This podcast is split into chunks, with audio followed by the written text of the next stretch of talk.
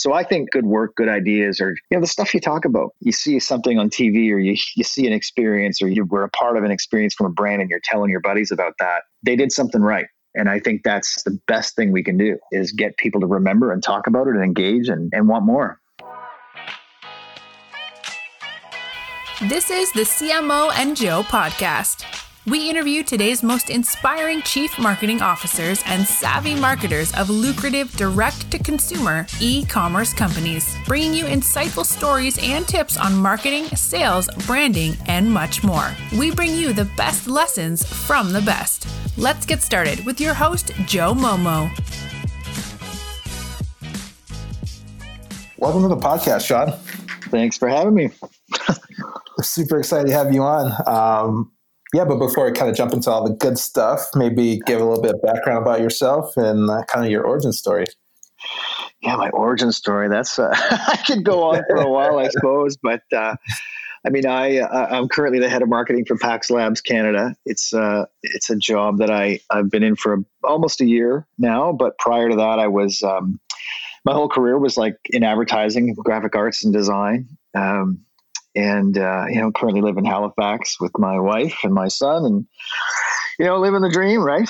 Um, yeah, I'm a big fan of music. Uh, you know, cannabis, obviously, but uh, yeah, no, I've been kind of spent my uh, most of my adult life and career in in the advertising marketing space in different capacities. That's awesome. Uh, you, yeah. you, mentioned cannabis. Um, I know off off air we talked about the whole cannabis industry, but it'd be awesome to kind of get your take on um, the industry and where you think uh, it's going. Yeah, you know, I think there was a time where I probably felt like I had a, a, a or thought that I could predict some of that, but I don't think. I, I, think the more I know about it, the more the harder I think uh, predicting what what's going to happen to it uh, seems to be. But um, I mean, obviously, an exciting industry. I think I, I started getting interested in the industry about a year before uh, it it became legal. So I I was doing a podcast, um, uh, like say about a year before, and it was all about the upcoming legalization of cannabis in Canada. And it was called uh, "Turning a New Leaf." And it's funny because when I did that podcast, I was actually nervous about doing it from the perspective of um, you know, if I'm on the, uh, you know, doing a podcast talking about cannabis, am I going to be, you know, typecast or or seen as, you know, the, the weed guy, which I I didn't really want to do.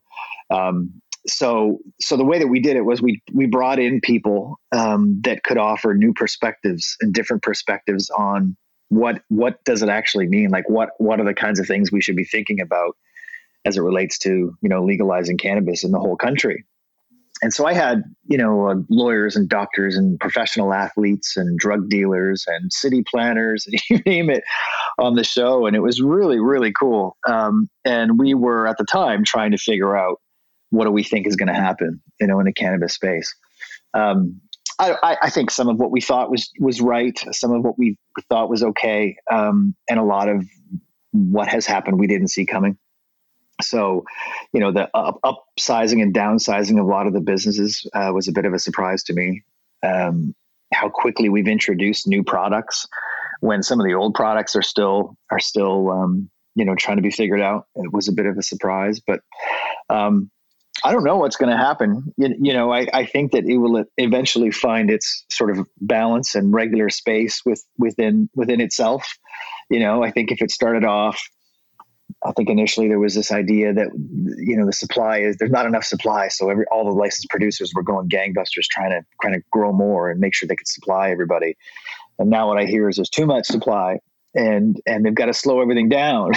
so uh, you know prices were too high in the beginning, and now they're trying to lower them. And it, so I think it's going to find its natural um, settling place eventually. Uh, I would expect in the next next year or so before it sort of regulates and becomes a it finds it's it's normal, you know.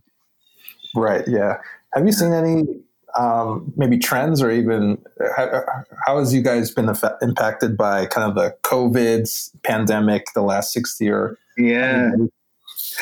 Yeah, it's definitely been interesting. I mean, it, you, you, know, where we are, they they made cannabis an essential service the same way they did alcohol, um, and and so I guess in a lot of ways that was good for our business in the sense that they were, you know, they weren't shutting down the stores, at least the online stores anyway. Um, but we did see, you know, the closing of of retail stores, and so people shifted to online buying. And the other thing that we saw happen was it was almost like people were stocking up when it first happened, like they were buying large quantities at the beginning. Um, and then there was this period where like the, the buying seemed to slow down.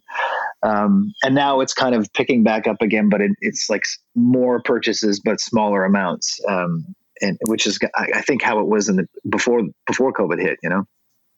Um, right. Mm-hmm. And, you know, I think, I don't know about you, but when COVID hit, man, I, you know, my personal consumption of alcohol and cannabis like went way up. It was just like we're not doing anything. Let's have a drink or let's smoke something. Like it was it was crazy. So and I you know it seems to be I hear that story pretty regularly from people. So um, I'm sure that had something to do with some of the trends as well. yeah, absolutely. It yeah. seems like uh, you indulge during uncertain times and stressful times, so I can see how that can uh, definitely happen.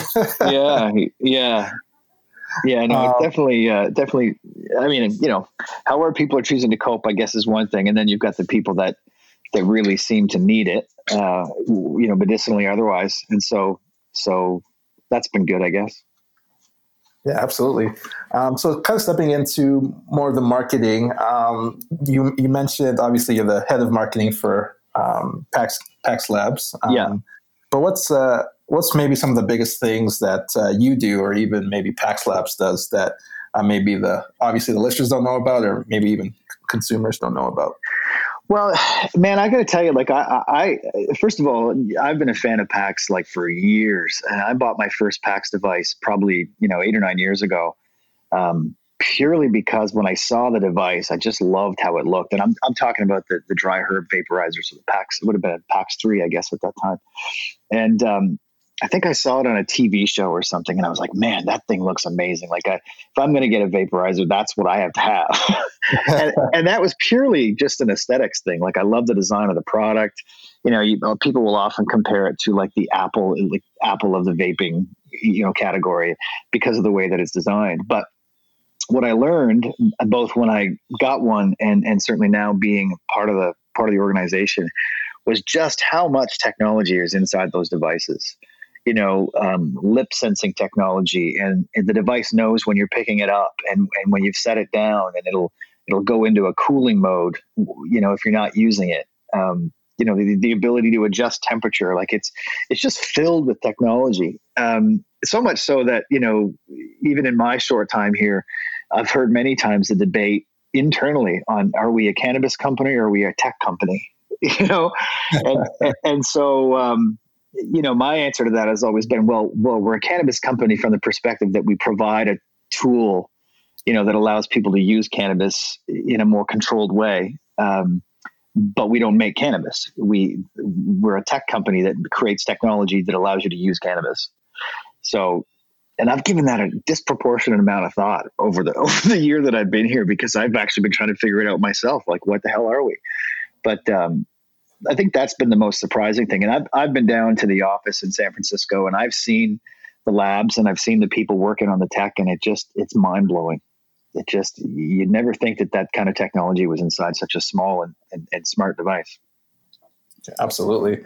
Yeah. And it's always, it's always great to have a passion for um, the products and uh, brands you work for. Uh, but for you particularly, what's kind of the, uh, what's your favorite part of your current role right now? Oh, good question. Um, my favorite part, I guess, you know, um, having been a fan of the brand for so long, uh, and now being able to influence the way others see it. You know, so you know, a large part of my job is is obviously kind of figuring out what to communicate and how to communicate it. And so, you know, my passion for the brand from an aesthetic perspective and just the way that I've always seen PAX as a really uh, sophisticated kind of cannabis brand, which is one of the reasons I liked it so much. You know, it's not a, it doesn't seem to fall into the stoner quote unquote category, um, which is something you know that I personally didn't want to fall into, and um, so I, I take a lot of pride in being able to do work for that brand that makes sure it stays that way. You know that that treats it with respect and sort of treats it with a very sophisticated eye uh, and, and allows people to see it the same way. And whenever I do that, you know, and I, I'll get someone will see something or they'll call me and be like, man, I love this brand. Like, I just, you know, I love this thing that you did. I'm just like, you can't, hard to replace that, you know? and so, so it's challenging because, because I have such respect for the brand um, personally. Um, living up to it is, is probably my biggest, uh, you know, self, self critic critique, if you will. Um, but when it happens and we do something that resonates with people, I mean, that's always been my thing in, in my whole marketing career. Whenever I've been able to do something that resonates with people, it's just like the best feeling. Absolutely. No, that's, that actually uh, segues perfectly into my next question um, about resonating with people. But what's uh, maybe describe what the most successful marketing campaign you've ever worked on? Yeah.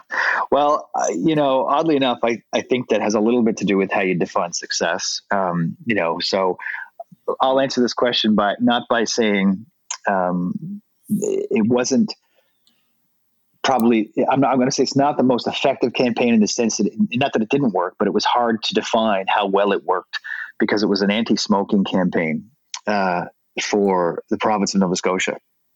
And, uh, we did this years ago. I think it was back in 2007, maybe. Um, might have even been before that, but but we were challenged to come up with a you know an anti-smoking campaign for Nova Scotia, and uh, it was a government project. Typically, government projects, you know, you don't have the ability to you know to do different things, you know, as much as you would maybe for a for a private sector business, and. Uh, we'd, we'd come up with this idea um, and, and it was based purely based on research. And what we'd learned from people was that everybody had this amazing ability to justify their smoking habit right? So they would they could they could you know talk you at convince you by all means that they had a good reason for smoking but their justifications were ridiculous.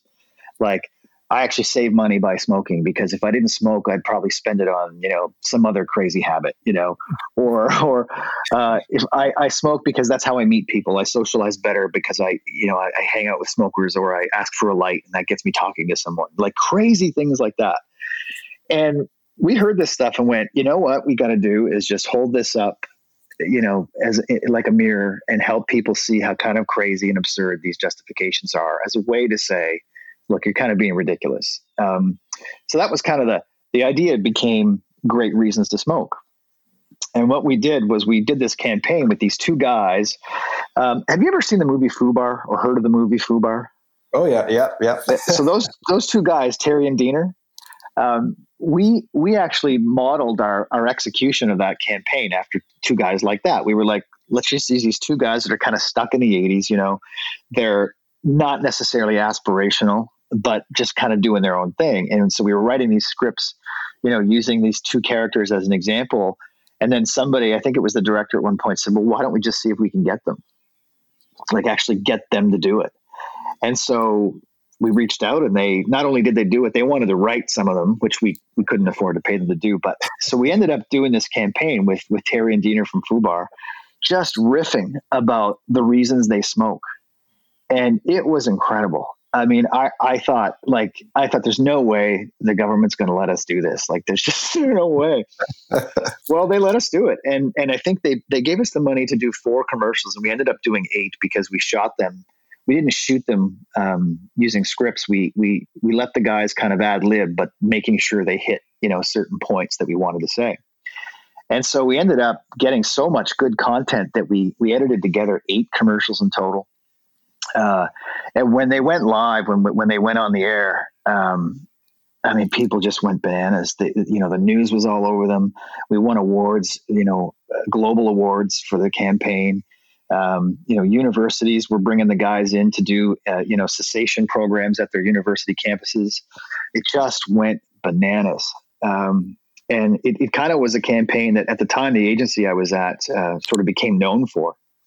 And, uh, never really done it you know topped it since. I mean it was it, it was it, it, was hard to believe. Like i've often said you know to do something really great like that you just need so many things to line up. Like the planets all the planets need to align. And that doesn't happen very often. Um, i mean it's happened maybe a couple of times but but this particular uh, time was really, really special. It was the first time any of us had been a part of something that that went that big. Um, you know, I went over to France and I went to Cannes to the uh, International Advertising Festival and watched them play the ads, and it was just just crazy. So I I uh, you know, like I said, I've never quite been able to top that. I've never been able to get the planets to align quite like that again. so it even makes it more special when I think back to it. Yeah, it's pretty. It's pretty tough to beat uh, Fubar. So I don't know.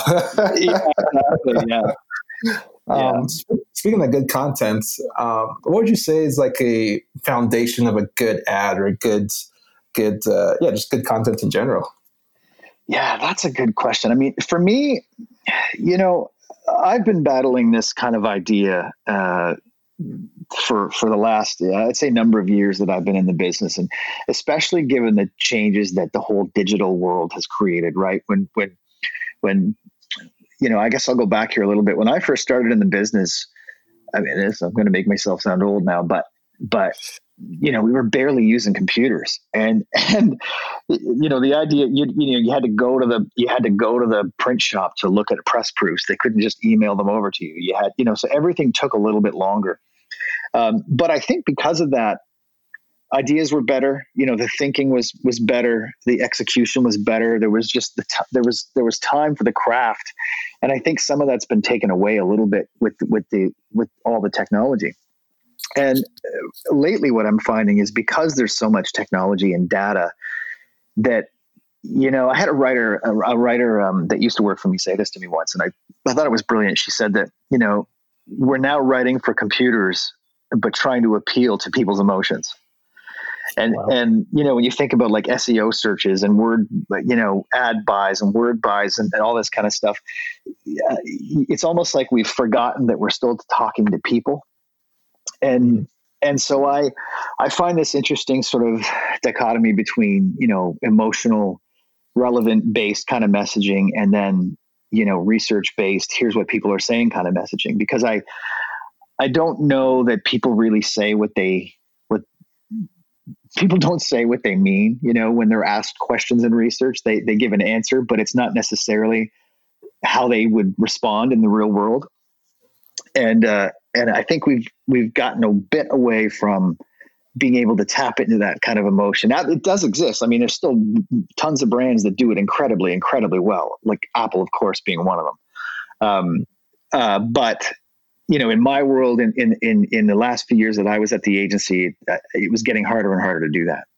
So I think I think good good work, good ideas, or you know, the stuff you talk about you see something on TV or you, you see an experience or you, you were a part of an experience from a brand and you're telling your buddies about that, they did something right, you know, and, and I think that's, that's the best thing we can do is, is, is get people to remember and talk about it and engage and, and, and want more.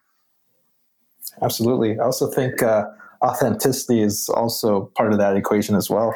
Yeah, you know, I, I, it's such a good point. I'm glad you said that because because I've personally felt again over the last few years that any time, like you can tell if if you're watching an ad or, or you're being served an ad on something and it, you can tell if it's just words, you know, it's just like kind of bullshit to be honest.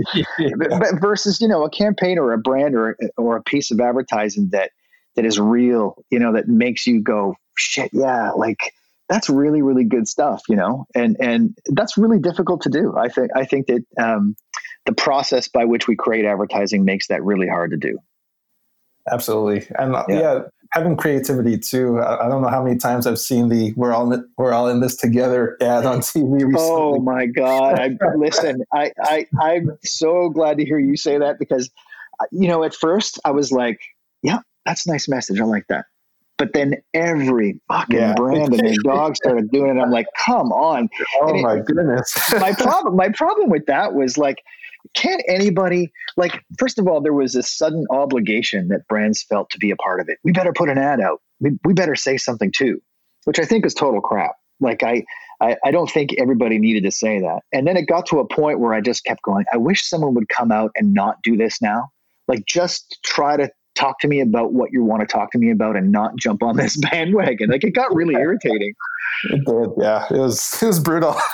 yeah, I saw one the other day, uh, and it, and I quite liked it. It was talking about uh, like it was actually not saying, "Oh, these are trying times." Like I'm getting sick of that too. Um, uh, but it was saying like, you know, we will uh, visit again, and we will play again. We and I was like, oh fuck, this is nice. You know, they're they're they're helping us be optimistic about looking forward versus rehashing. You know how weird it is in the situation we're in, and it was a relief to see that. Absolutely, yeah. Um, just to switch gears a little bit, um, yeah, I want to ask you what, from your perspective, uh, what's kind of the most exciting marketing trend at the moment? Oh God, you know, I I don't know, man. Like I, I, um, I don't have an answer for this. It's, it's, I get asked this every once in a while. And I think that I, I mean, you could argue that what we just talked about was a trend, you know, but it was an exciting one. You know, I, I don't think people jumping on that bandwagon was exciting at all. Um, yeah. I, I don't know. And I think maybe I'm just so kind of in my own bubble and in my own kind of world that I, I don't know if there's something happening right now that I'm really excited about. I mean, I, the last time I, I remember thinking about that and feeling good about it was right around the time I think that Dove had come out with a campaign. Um, I don't know if you've ever seen this. It, it was uh, it was uh, Real Beauty. It was called Campaign for Real Beauty, and it was um, and they were using women in the ads that weren't you know models and typical. They were real women, all shapes and all sizes, all colors, and they were just talking about women and and what it was like to be that. And I remember seeing it and going, "Holy shit!" Like I was so moved by it because it was so true and new. Right? It was it was just honest and new. I found out who created the campaign. I wrote them a letter. I was like, "Man, well done!" Like like this was one of the best examples I'd seen of just a brand being honest with people. It was so it just really got me. And then it started what I thought looked like a lot of that, um, you know, where a lot of brands were coming out and being true about things. McDonald's did the, what was it, Ask Away or not Ask Away? Uh, uh, I forget what they called it, but but there were there was a campaign where you could you could write in and ask questions about their products and their marketing, and and they would respond, and they turned those into advertising. And like I remember one being like someone wrote in and said, you know, how come how come my Big Mac doesn't look like you know the ones that you take pictures of. And the response was a whole video about the way they shoot their food and how it's pinned down in the back and why they have to show all the ingredients. Like there's a real science behind why they shoot stuff that way. And i was just like yeah man i love this. Like i love this this sort of truth in advertising kind of thing that was happening because it wasn't bullshitting me. And i i would say I still love that. I mean, that's what we were just talking about. You know, I still love anything that's honest and sincere. Um, and and I wish there was more of it. But since since that kind of started, I can't really think of a trend that I've gone, wow, this is. You could all, you know, you could almost argue that a trend is is negative in, in its own right. You know, it's going to come and go, but but I, I'm not sure I feel like that about anything that's going on right now. That's a good point. Um, Okay, let me slightly modify the question then. Yeah. Let's say, let's say you're given, uh, let's say, 50% more budget. Um, yeah. How would you spend that uh, on ad spend and branding and marketing?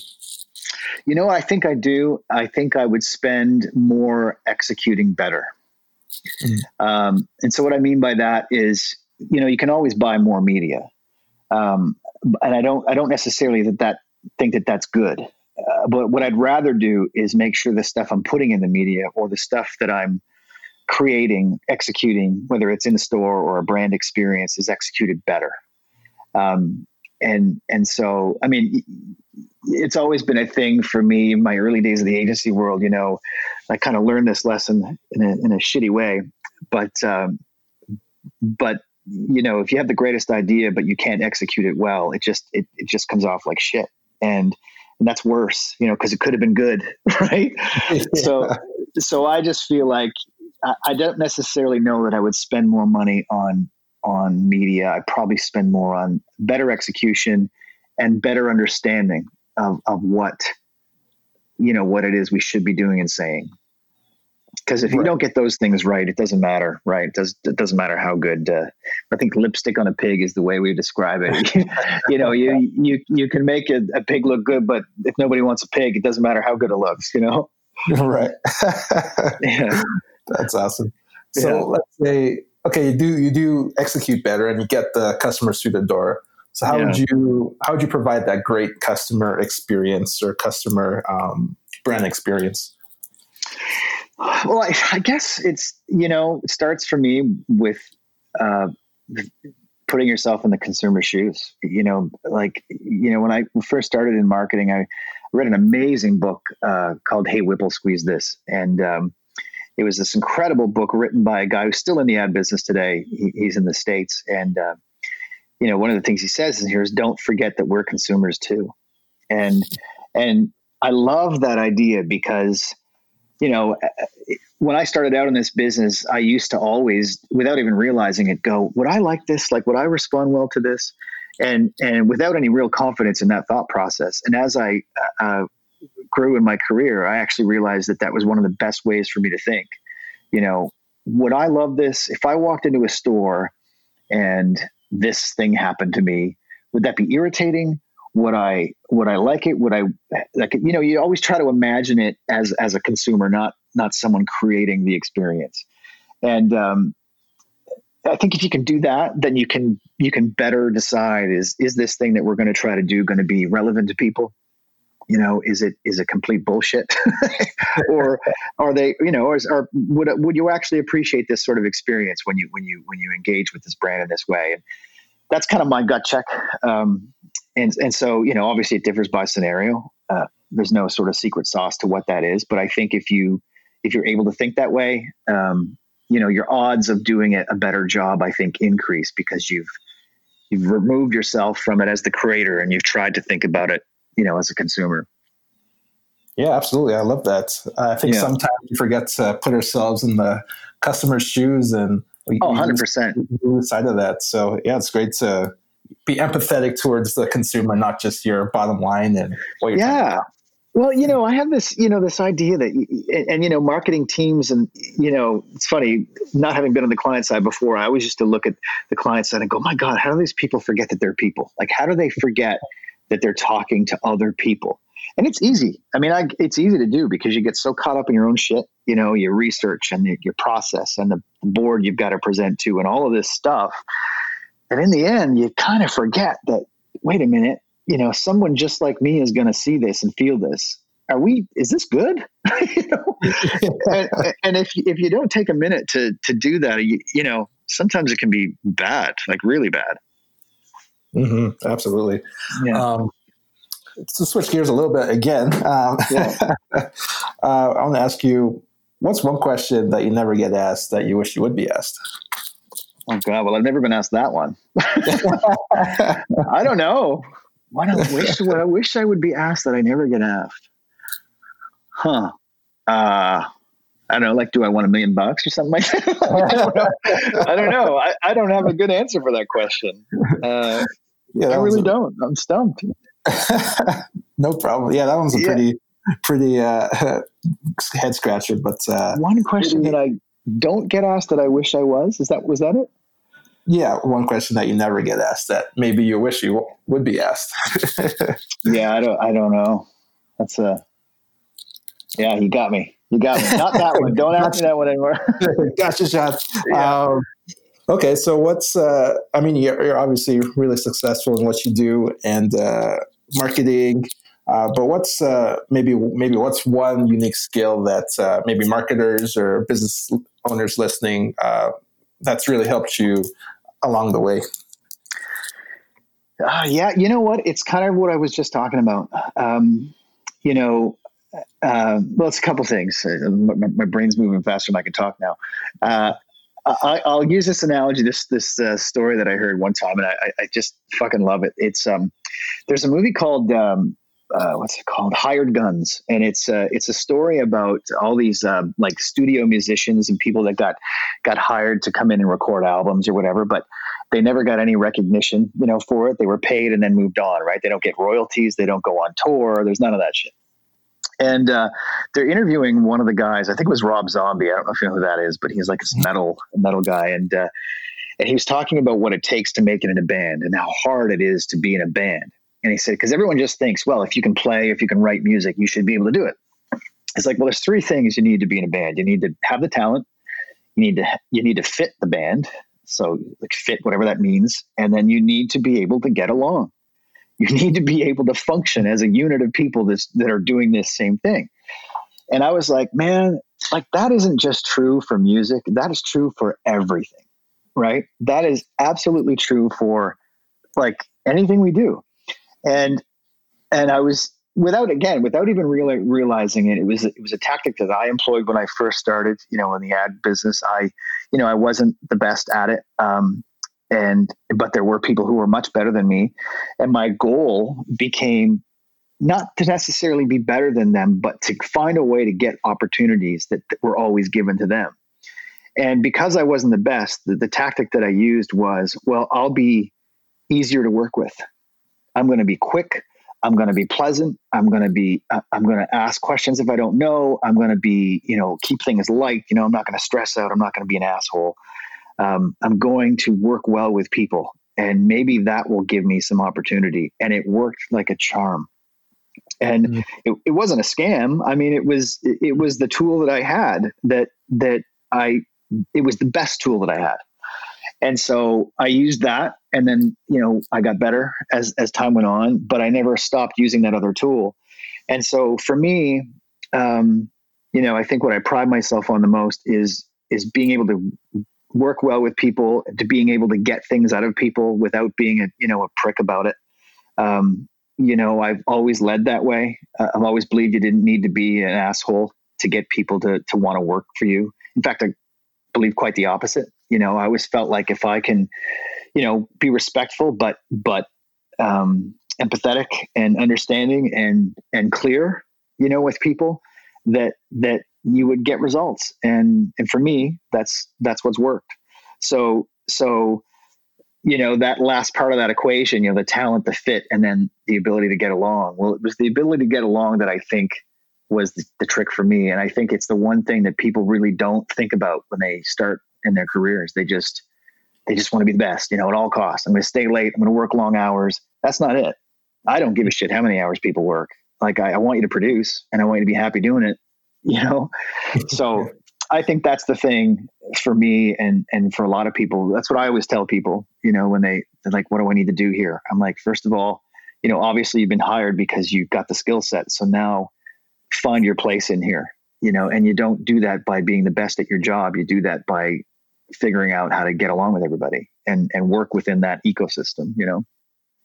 Yeah no i love that. Uh, i come from a sports background and um, yeah. you, know how many times we, we you get the best athlete on your team but they're just so not willing to get along or is a good yeah. fit for the locker room that it's at the end of the day just negates kind of their skill and talent. So uh, yeah getting along is a key to success essentially yeah, and, and I don't mean that in a like you can never have an argument or never have a debate, but but you can do that stuff and be respectful, and it's all for the greater good. You know, I, I think that you know I've worked for bosses that were complete assholes, um, and I didn't stay. You know, like I, I'm an adult, I don't need to be treated poorly. You know, I'm I'm responsible, and you know, and I get that maybe not all people are, but I still don't think you need to be assholes, uh, an asshole to people. I think you can you can find a way to work with people that that um, makes them want to work for you. Mm, you know? Absolutely, absolutely. Yeah, yeah, uh, yeah. I only have a couple more questions here for you, Sean. Um, sure. I just wanted to ask you, what's maybe something that you're proud of that maybe we haven't touched on on the podcast yet? Um, I would have to say, you know, I think my recent career change from from the advertising world, you know, at an agency into into the client side. I mean, when I when I left the agency world, I I really didn't know what I was going to do. It was it was really scary, um, and uh, uh, frankly, never didn't wasn't sure if I would end up in a marketing position again. Uh, so it took about a year, you know, to find my myself in a place that I was happy about. But uh, and and not only happy, but as I said to you before, you know, I feeling like I joined my favorite rock band was not a feeling I was expecting to feel again, you know, in my career. um, it's not an easy shift, right? Especially when you're in a place like Halifax. I mean, I love Halifax, but it's not a big city. You know, it's not it's not like you have tons of big brands here. Um, so you know, to be able to to land in a place like PAX, the head office of San Francisco, you know, I'm I'm responsible for all of Canada, for all of Europe. It's huge, and uh, like honestly, every day I'm like, fuck, I love this, and I I can't. If I thinking back to how it even happened is kind of crazy, but you know, I just uh, I'm really really proud of being able to do that, especially because you know when I left, I was you know fairly miserable. You know, mentally, I was not engaged in my my career anymore. Um, so to to become engaged again is a is a pretty cool feeling. Mm. That's actually a perfect segue to my next question. Um, I was going to ask you, how did you get into your current role um, at PAX? Well, it's kind of a crazy story. I, I, mean, it has a little bit to do with the podcast, but um, when I was at the agency, we had we had a client, a really big client, actually, for about ten years. And for the last few years of that client relationship, I was working with a woman. She was the head of marketing on the client side, and got to know her quite well. Uh, her and her husband, and her husband was also the uh, chief operating officer of the Liquor Commission here in Nova Scotia, which ended up becoming the distributor for cannabis when it was legal here in the province. And so when I started doing the cannabis podcast, um, I wanted to get him on the show. And he wouldn't come on, he wouldn't come on.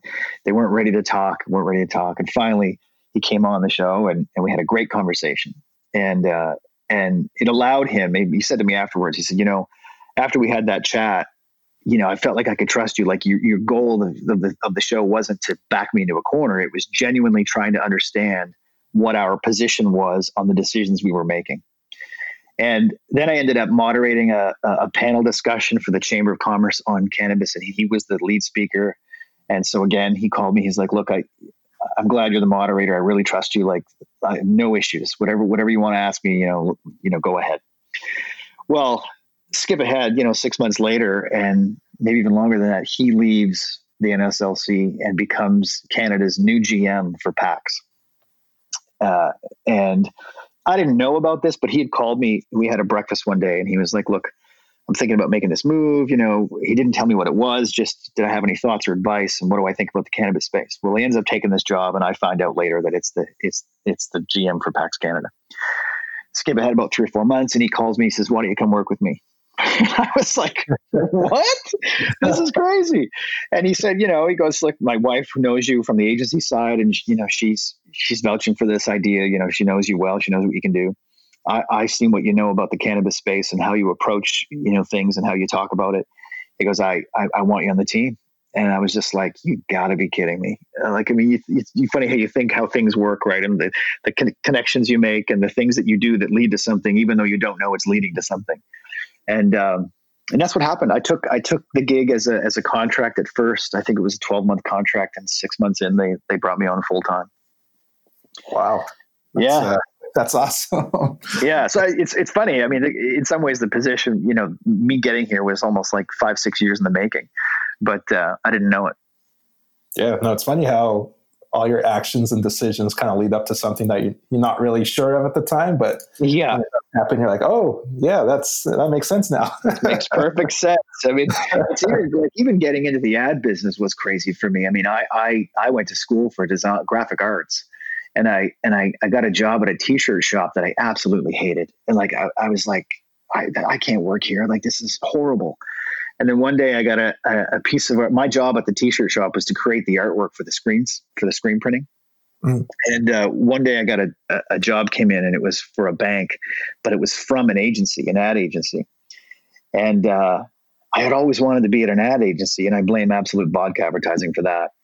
and and uh, and uh, so at my lunch break one day, I went out and called them just just out of the blue. I, I, took the information off the sheet that I was given to do the artwork and called them up, and they just happened to be looking for somebody. I was junior at the time, but they, um, you know, they liked my attitude. They they had they had this scenario happening where they were looking for a couple of people and decided that maybe a junior person might fit in that scenario. And so I got hired. I got it took me four months of, of begging them to get get a job, but I got hired. Uh, I got, oh, what year was this? 92, I think, 92, 93. Um, and that, that's how I got into the ad agency world. Wow, that's yeah. that's awesome stuff. Um, yeah. Yeah, so I guess my last couple questions. Uh, where can our listeners connect with you online if they want to uh, get more valuable advice or even uh, LinkedIn is probably a good bet. I mean, you know, obviously on there, uh, Sean King on LinkedIn. Um, I'm on Instagram. I think it's Sean.Kinger on Instagram, but I'm not that active on on that these days.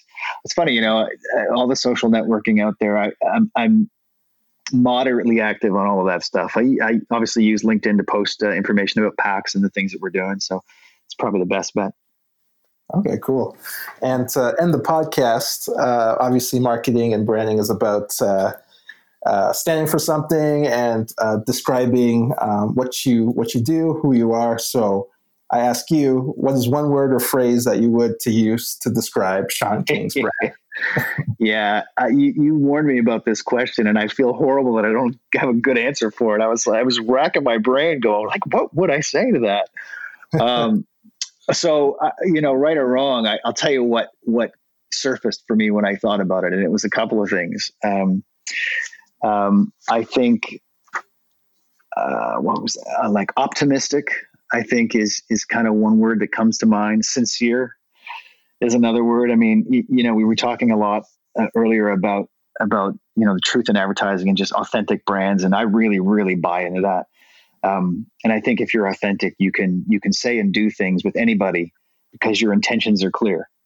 Uh, and and I've made a career out of doing that. You know, I've been able to tell you know any client uh, whatever I thought about what we were doing, and not and because I I was just doing it sincerely doing it. You know, like have we considered this, and are you at all worried about if we do this that that might happen, and just doing it in a human way. You know, and I and I think it goes back to that thing I was saying earlier.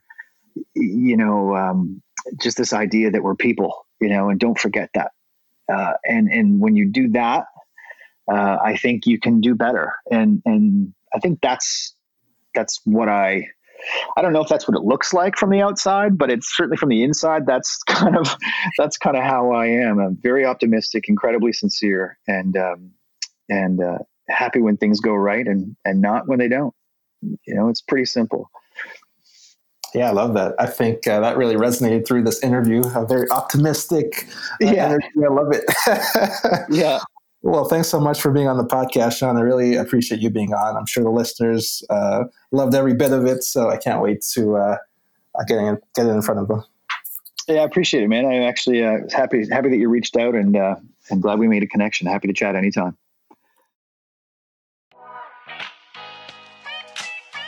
This episode of the CMO and Joe podcast has ended, but be sure to subscribe for more business strategies and tactics to help you create the profitable and successful business you've always dreamed of. And don't forget to rate and review so we can continue to bring you the best content.